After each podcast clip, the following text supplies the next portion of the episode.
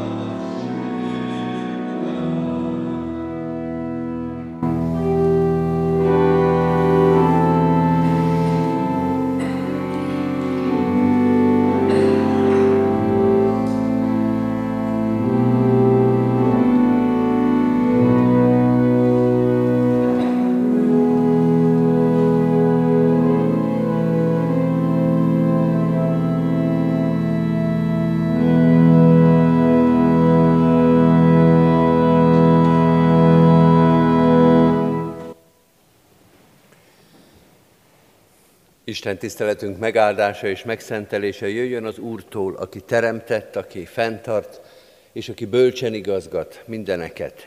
Amen. Halljátok az igét testvéreim, amint szól hozzánk Mózes első könyvének a negyedik részéből, a negyedik rész első 15 verséből a következőképpen.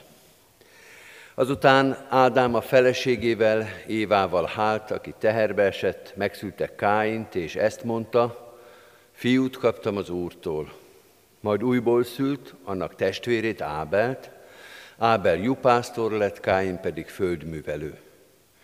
Egy idő múlva Káin áldozatot vitt az Úrnak a föld terméséből. Ábel is vitt elsőszülött bárányaiból, azok kövérjéből. Az Úr rátekintett Ábelre és áldozatára, de Káinra és áldozatára nem tekintett. Káin emiatt nagy haragra gerjedt, és lehorgasztotta a fejét. Ekkor azt kérdezte Káin az úrtól, miért gerjedtél haragra, és miért horgasztod le a fejed? Hiszen ha jól cselekszel, emelt fővel járhatsz. Ha pedig nem jól cselekszel, a bűn az ajtó előtt leselkedik, és rád vágyódik, de te uralkodjál rajta. Azután azt mondta Káin a testvérének, Ábelnek, menjünk ki a mezőre. Amikor a mezőn voltak, rátámadt Káin a testvérére, Ábelre, és meggyilkolta. Akkor az úr megkérdezte Káintól, hol van Ábel a te testvéred? Káin azt felelte, nem tudom, hát őrizője vagyok én az én testvéremnek. De az úr így szólt, mit tettél? Testvéred kiontott vére hozzám kiállt a földről. Most azért légy átkozott, kitaszítva arról a földről, amely megnyitotta a száját, hogy befogadja testvéred vérét, amelyet kiontottál. Ha a földet műveled, többé ne adja neked termőerejét. Bújdosó és kóborló légy a földön. Ekkor Káin azt mondta az úrnak, nagyobb a büntetésem sem, hogy elhordozhatnám. Ime elűztél ma erről a termékeny földről, és el kell rejtőznöm színed elől. Bújdosó és kóborló lettem a földön, és meggyilkolhat bárki, aki rám talál. De az úr azt felelte neki, nem úgy lesz. Ha valaki meggyilkolja Káint, hétszeresen kell bűnhődnie. Ezért jelet tett az úr Káinra, hogy senki se üsse agyon, ha rátalál. Isten tegye áldottá igének hallgatását és szívünkbe fogadását, hajtsuk meg fejünket és imádkozzunk. Mennyei atyánk, elét hozzuk az életünket, a sokszor véres, kegyetlen, érthetetlenül rossz életünket, hogy a Te irgalmad és kegyelmed átmelegítse fagyott szívünket, átmelegítse a reménytelen emberi sorsot, hogy abból reménység, üdvösség, békesség származzon. Rád van szükségünk a Te igédre, a Te megszentelő lelkedre, rád van szükségünk a Te hatalmadra és irgalmadra, hogy az életünk ne legyen reménytelen és átkozott. Köszönjük, hogy ezzel a jó hírrel ébredhettünk ma is, hogy ezzel a reménységgel jöhettünk, és így élhetjük az életünket, hogy nem csak az van, amit mi hoztunk, amit mi teszünk, amit mi követtünk el, vagy ellenünk követtek el, hanem a Te irgalmat, kegyelmed és gondviselő szereteted is jelen van. Az a hatalom és irgalom, amely még a reménytelen történeteket is jóra fordíthatja. Így hozzuk eléd az életünket és a népünk életét, az emberiség történetét, minden reménytelen, elátkozott történetünket, hogy Te azt vedd kezedbe, szenteld meg, tisztítsd meg, fordítsd jóra. Hálát adunk a tapasztalatért, hogy ez újra és újra megtörténik. Hogy nem csak ez az egy régi történet van, amikor megtörténik a csoda, hogy valamiből, amiből csak menekülni lehet, te reményteljes jövőt formálsz. Hogy nap mint nap történik meg velünk, hogy helyrehozod az elrontott dolgokat, hogy megtisztítod az életünket, hogy megszenteled a szentségtelenséget. Segíts most is ebben a reménységben hozzád fordulni, rád tekinteni, hozzád igazítani az életünket. Te taníts, te vezes, te szented meg az életünket ma is, holnap is, te légy a mi jövőnk és reménységünk. Jézus Krisztusért, ami Urunkért és megváltónkért. Amen. Kedves testvérek, a 151. dicsérettel készüljünk Isten igének a hallgatására. 151. dicséretünk, Uram Isten, siess minket megsegíteni.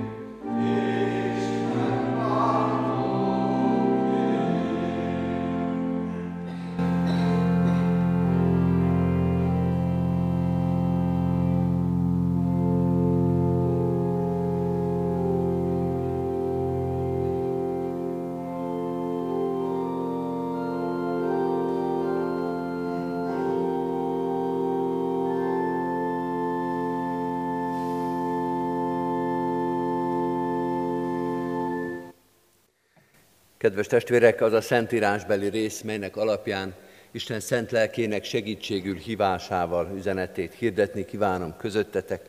Írva található a felolvasott bibliai részben, Mózes első könyvének a negyedik részében, a kilencedik versben a következőképpen. Ekkor az Úr megkérdezte Káintól, hol van Ábel, a te testvéred? Eddig Istennek írott igéje, foglaljuk el a helyünket. Kedves testvérek, október 23-án Magyarországon és a magyar nemzet közösségében, de még talán a környezetünkben is mindenki egy nagy történelmi pillanatra gondol, mi is, most is, ezt ünnepeljük, és ezért adunk hálát, hogy az életünk, a népünk életében vannak ilyen felemelő, erős pillanatok, mint például október 23-a. De ezen a nemzeti ünnepen most Isten igéje tulajdonképpen egy nagyon más történetet olvas, két embernek a konfliktusát, két embernek a tragédiáját írja le. Mégis biztos vagyok benne, hogy mindenki érzi a kapcsolatot a bibliai történet és népünk története, vagy az október 23-a, és főleg ami utána következik, a között a történet között. Senkinek nem erőltetett egy ilyen történelmi eseményre ezzel az igével visszaemlékezni, vagy ezen az igén keresztül megérteni, hogy mi történt velünk. Mert miközben Káin és Ábel történetét fogjuk olvasni és magyarázni, vagy legalábbis egy kiragadott, de talán a legfontosabb mondatot értelmezni, eközben akarva, akaratlanul is október 23-áról és az azt követő időszakról gondolkodhatunk. Helyesen is van ez így, hogy Isten népe, Isten gyülekezete a saját történetét, vagy a világ bármilyen történetét Isten igéjén keresztül próbálja megérteni, Isten igéhez méri oda, és így próbál üzenetet és megértést kérni az Úrtól. Mert az a történet, amelyet olvastunk, ez a híres, a hívők és az egyház közösségén jóval túlnyúló történet, Káin és Ábel története, fontos dolgokat mond el. Az első fontos dolog, amelyben Káin és Ábel története megjelenik, és amelyet nem nehéz áttenni a mi történelmi emlékezetünkre, az első gondolat így hangzik, Isten számon tartja azt, hogy mi történt. Isten tudja azt, hogy mi történt. Sőt, ha az igét pontosan nézzük, vagy elemezzük, akkor azt mondhatjuk, hogy az az ige, amelyet felolvastunk, még egyszer olvasom, azt kérdezte az úr Káintól, hol van Ábel a te testvéred? Ez az egyszerű kérdő mondat arra enged következtetni, hogy Isten azt is tudja, hogy mi történt, és azt is tudja, hogy minek kellett volna történnie. Amikor megkérdezi az úr Káint, hogy hol van Ábel, akkor ez nem azt jelenti, hogy Isten nem találja Ábelt, és ezért információt szeretne szerezni, mondjuk Káintól. Ez a kérdés, ez egy költői kérdés, és azt mutatja, azt mondja, azt mondja Káinnak, láttam, hogy mit tettél, és tudom, hogy mi történt. Talán egyedül Isten az, aki látja és tudja ezt. Talán kicsit spekulatív gondolat azt mondani, hogy például ebből a történetből hiányzik Ádám és Éva helye, szerepe, gondolata, pedig a saját fiaikról vannak szó, van szó. Tehát elméletileg ők is benne vannak ebbe a történetbe, de nem írja le a Szentírás, hogy mit szólt ehhez Ábel, ö, bocsánat, Ádám, vagy mit gondolt Éva, és azt sem tudjuk, hogy tudják-e, hogy mi történt a fia, fiúkkal, vagy a fiaik között. Ádám és Éva homályban marad ebben a történetben. Azt mondja ez a mondat, ez a kérdés, ez a homályos történet, hogy a történeteinknek egy jelentős része, a fontos történeteink jelentős része, amelyek egészen közelről érintenek minket, ezeknek egy része mindig titok marad. És sok titkot sírba is visznek a tanúk, és sok titok nem is fog kiderülni soha, de Isten, aki kezdettől fogva ott van felettünk, ő tudja és számon tartja, hogy mi történt. Ő tudja, hogy hol van Ábel, és azt is tudja, hogy mi történt vele. És amikor még hozzáteszi a kérdéshez Isten, hogy hol van Ábel a te testvéred, akkor ezzel azt is mondja, hogy aminek, ami történt, annak nem lett volna szabad megtörténnie. Mert én szeretetre, békességre, méltányosságra, megbocsátásra, vagyis testvériségre teremtettelek titeket.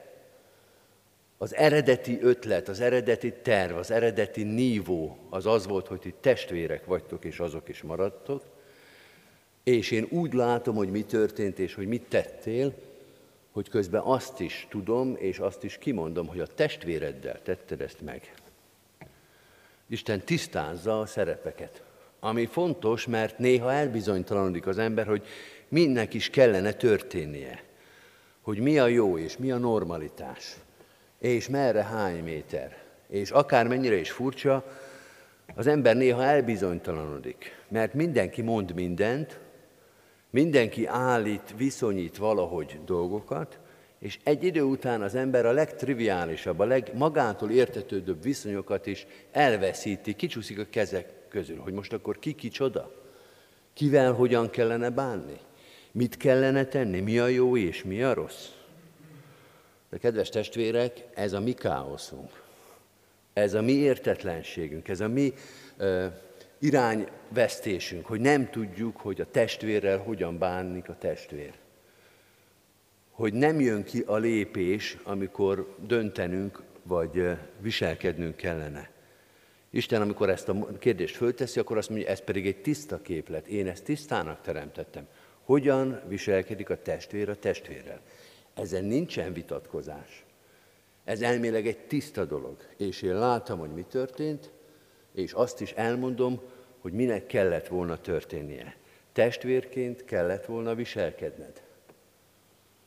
Az Isten igéje etalont, vagyis mércét ad ebbe a világba, mértékadó mérce, ahogy aztán később a teológusok mondták, hogy mindent ehhez kéne mérni.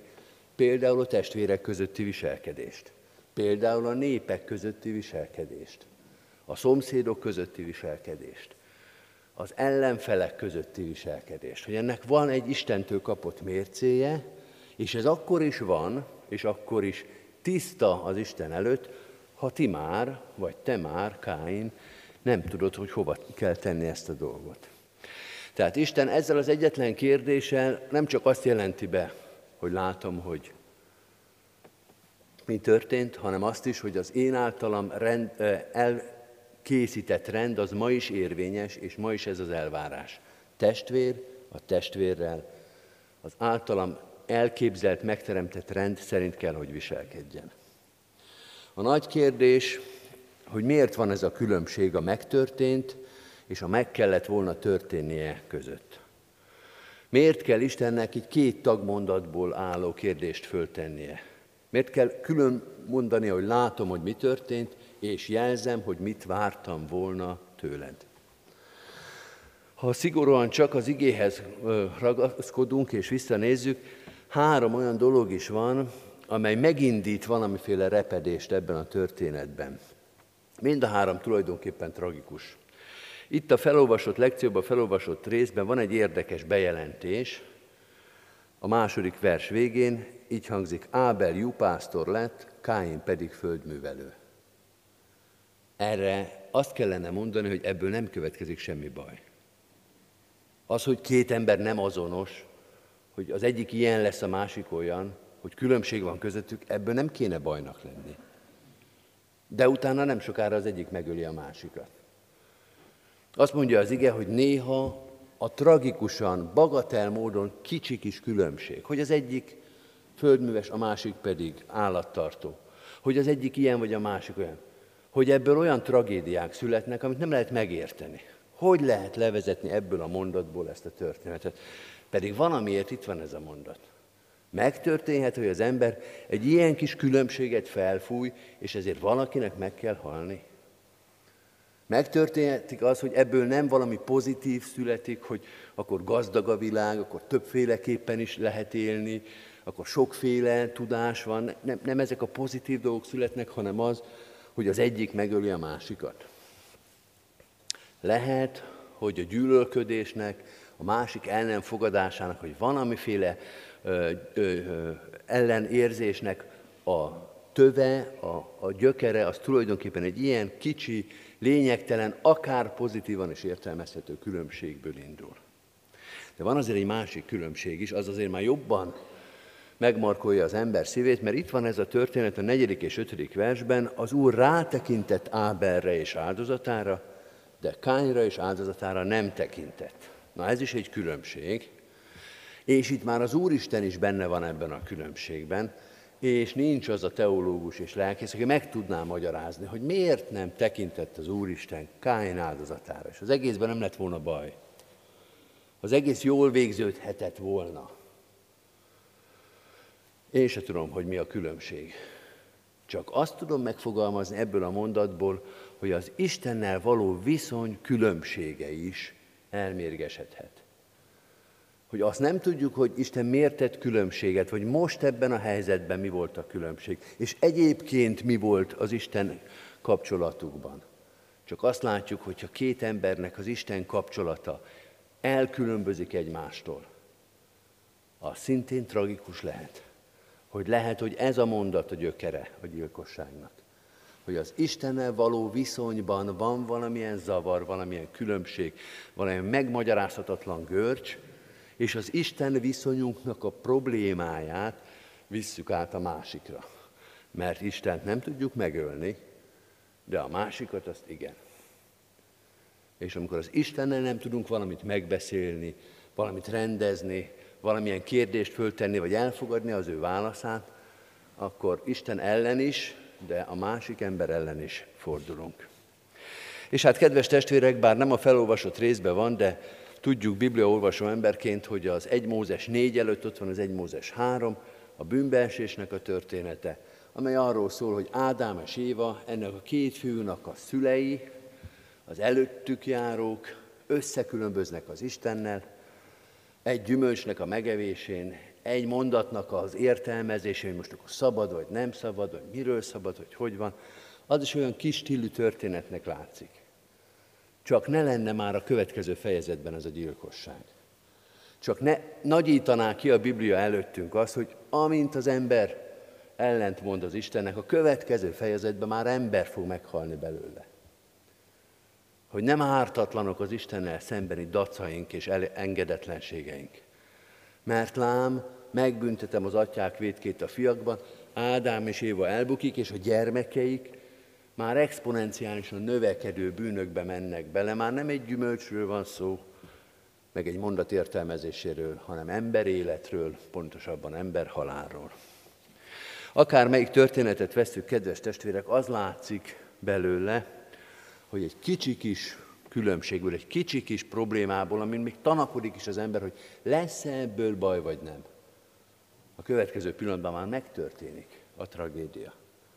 Az ember elgondolkozik, ezért, ezért az egy nem ért, amit kimondtak Ádám és Éva.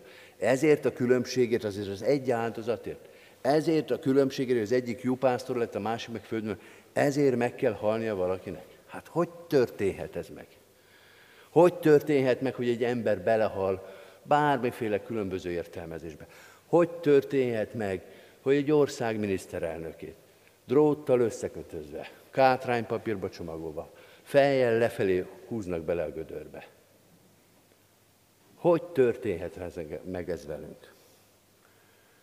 Isten igéje azt mondja, hogy hát így. Hogy amint elkülönbözik az ember az Istentől, amint nemet mond rá, elkezdenek jönni a különbségek. És ezek egymás után széttartanak, és egy fejezet után, egy emberöltő után gyilkossá leszünk. Kedves testvérek, Isten igéje azt mondja ezen az ünnepen, talán nem ünneprontó, hanem reménységet adó ige ez, hogy az egyéni életünk és a népek élete is így néznek ki, tele vannak ilyen kérdéssel.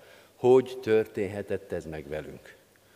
Minden nap, minden nap átéljük Káin és Ábelnek a történetét, hogy egy olyan kicsi történetben, ahol testvér a testvérnek meg kellett volna tudni bocsátani, el kellett volna tudni nézni, el kellett tudni, volna tudni viselni a dolgot, meg kellett volna tudni fegyelmezni az érzéseinket, hogy ez nem sikerül, nem érthető meg, és nem javítható meg ez a történet Isten kegyelme nélkül, hanem tragikusan tartanak szét az utak.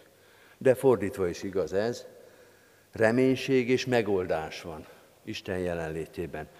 Káin és az ember történetére Isten jelenléte a megoldás. A magyarság történetére és a magyarság sorsára és önértelmezésére is. Hogy ha az ő értelmezése, ha az ő mondat, hogy minek kellene történnie, az beteljesül, akkor ezek a fájdalmas, gyilkos testvér történetek is a helyükre kerülhetnek. Mert ahol ő nincs, ott rögtön szétmegy a történet és szétesik, de ahol ő van, ott még Káin és Ábel is egymásra találhat. Adja a kegyelem Istene, hogy Káin és Ábel történetéről ne csak ez a gyilkosság jusson az eszünkbe, hanem az, hogy van megbocsátás és van békesség Káin és Ábel, ember és ember, Isten és ember között. Amen. Kedves testvérek, most Isten igére válaszul, ne énekeljünk, hanem hallgassuk meg az orgona játékát, annak a dallamnak a, a játékát, amely majd a záróénekben is megjelenik.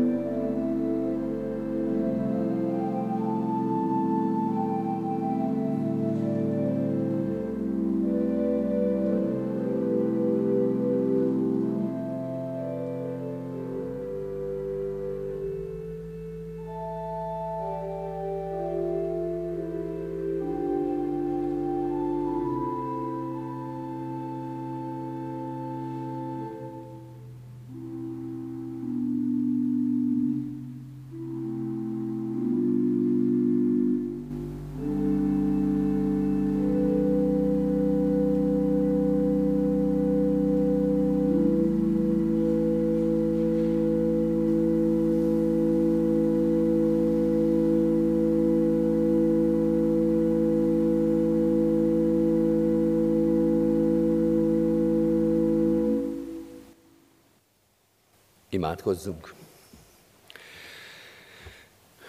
Mennyei Atyánk, hálát adunk neked, hogy Te rendet teremtesz ebben a földi, emberi életbe. Akkor is hálát adunk, hogyha ez olyan bűnökre, olyan szeretetlenségre, olyan testvérietlenségre is rávilágít, amit idáig talán észre sem vettünk. Ne vond meg tőlünk a Te igéd világosságát, azt a mércét, amihez életünket igazítani kell. Mutasd meg, hogy hogyan kell élnünk, mit kellett volna tennünk, mi az, amit elrontottunk. Mert a Te igéd nem csak megmutatja az életünk szentségtelenségét, bűneit, hanem megoldást is hoz. Erre a megoldásra van szükségünk. Akkor is, hogyha rég tudtuk már, rég éreztük annak a fájdalmát, szomorúságát, szégyenét, amit elrontottunk, és akkor is szükségünk van rá, hogyha csak most jövünk rá, mennyi mindent másképpen kellett volna tennünk. Urunk, ad, hogy ez erőt adjon, vágyat arra, hogy visszatérjünk hozzád, hogy testvérként viselkedjünk, hogy még az idegen felé is szeretettel, méltányossággal, békességgel forduljunk, nem hogy a testvéreink felé. Így igazítsd meg az életünket, a hétköznapi kis kapcsolatainkat épp úgy, mint az egész nemzetnek, az egész életnek, sőt az egész emberiségnek a létét. Add, hogy vissza tudjunk térni a Te igéd és mércéd mellé. Gyomlád ki a szívünkből, az életünkből, a hétköznapjainkból mindazt, ami nem egyezik meg a Te igéddel. Erősítsd meg a hétköznapjainkat, az életünket, a cselekedeteinket ott, ahol már a Te utaidat tudjuk járni. Így kérünk, áld meg az életünket, családunk, szeretteink, közösségeink életét, áld meg gyülekezetünket, városunkat, nemzetünket. Ezen a mai ünnepen különösen is kérünk magyar nemzetünkért. Erősíts meg minket hitben, hűségben, szeretetben, testvériségben. Add, hogy Káin és Ábel békességben, szeretetben és megbocsátásban élhessen, mind a mai napig és ezután is. Ehhez kérjük a Te áldásodat és szent lelked csodáját, ajándékát. Így könyörgünk azokért, akiknek különösen is nagy szükségük van most a Te erődre. Nem csak a megbocsátásra, de a gyógyulásra, a békességre, a vigasztalásra, a reménységre. Imádkozunk a betegeinkért, a gyászolókért, Imádkozunk a betegség miatt megzavarodottakért, félőkért, rettegőkért, bizonytalanokért. Urunk, annyi terhet hordozunk, most ezekben az időkben annyi bizonytalanság és félelem is van a szívekben. Add, hogy a Te jelenléted még ebben a helyzetben is, vagy ennél sokkal rosszabb helyzetekben is békességet, nyugalmat és reménységet adjon nekünk. Imádkozunk az egymás terhét hordozó közösségekért, egyénekért és közösségekért. Különösen is imádkozunk most az egészségügyben dolgozókért, vagy a vezetésben, igazgatásban szolgálókért, nehéz helyzetben, nehéz döntésekben, nehéz kihívások között. Te adj nekik erőt, alkalmasságot, alázatot, engedelmességet, emberséget. Te légy a mércéje a munkájuknak, a munkánknak. Így imádkozunk nagy közösségeinkért is. Áld meg ezt a mai ünnepet, akkor is, hogyha ilyen csendes, ilyen nehéz körülmények között megélt ünnep, akkor is hadd legyen ebből tanulság, és hadd vezessen ez is, ez az ünnep is, ez a történelmi emlékezés is te hozzád vissza. Jézus Krisztusért, ami Urunkért, az egész emberiség uráért, légy oltalmunk, légy védelmezünk, légy az erőnk és légy a jövőnk. Amen. Egy rövid csendes percben vigyük egyen-egyenként is Isten elé imádságainkat. Amen. Az Úrtól tanult imádságot együtt mondjuk el. Mi, Atyánk, aki a mennyekben vagy, szenteltessék meg a Te neved. Jöjjön el a Te országod, legyen meg a Te akaratod, amint a mennyben, úgy a földön is. Mindennapi kenyerünket add meg nékünk ma, és bocsásd meg védkeinket, miképpen mi is megbocsátunk az ellenünk védkezőknek és ne vigy minket kísértésbe, de szabadíts meg a gonosztól, mert Tiéd az ország, a hatalom és a dicsőség mind örökké. Amen. Most énekeljük el közösen nemzeti imádságunkat, a himnuszt. thank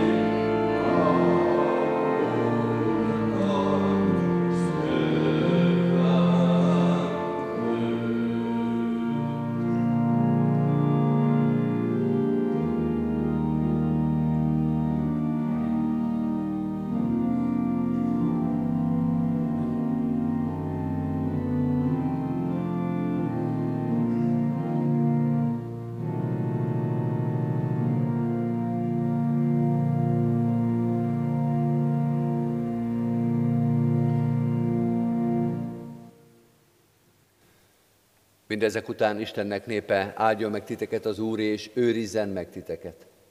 Világosítsa meg az Úr az ő orcáját, ti rajtatok, és könyörüljön ti rajtatok. Fordítsa az Úr az ő orcáját, tirejátok, és adjon békességet néktek. Amen. Foglaljuk el a helyünket, kedves testvérek, és hallgassuk meg a hirdetéseket.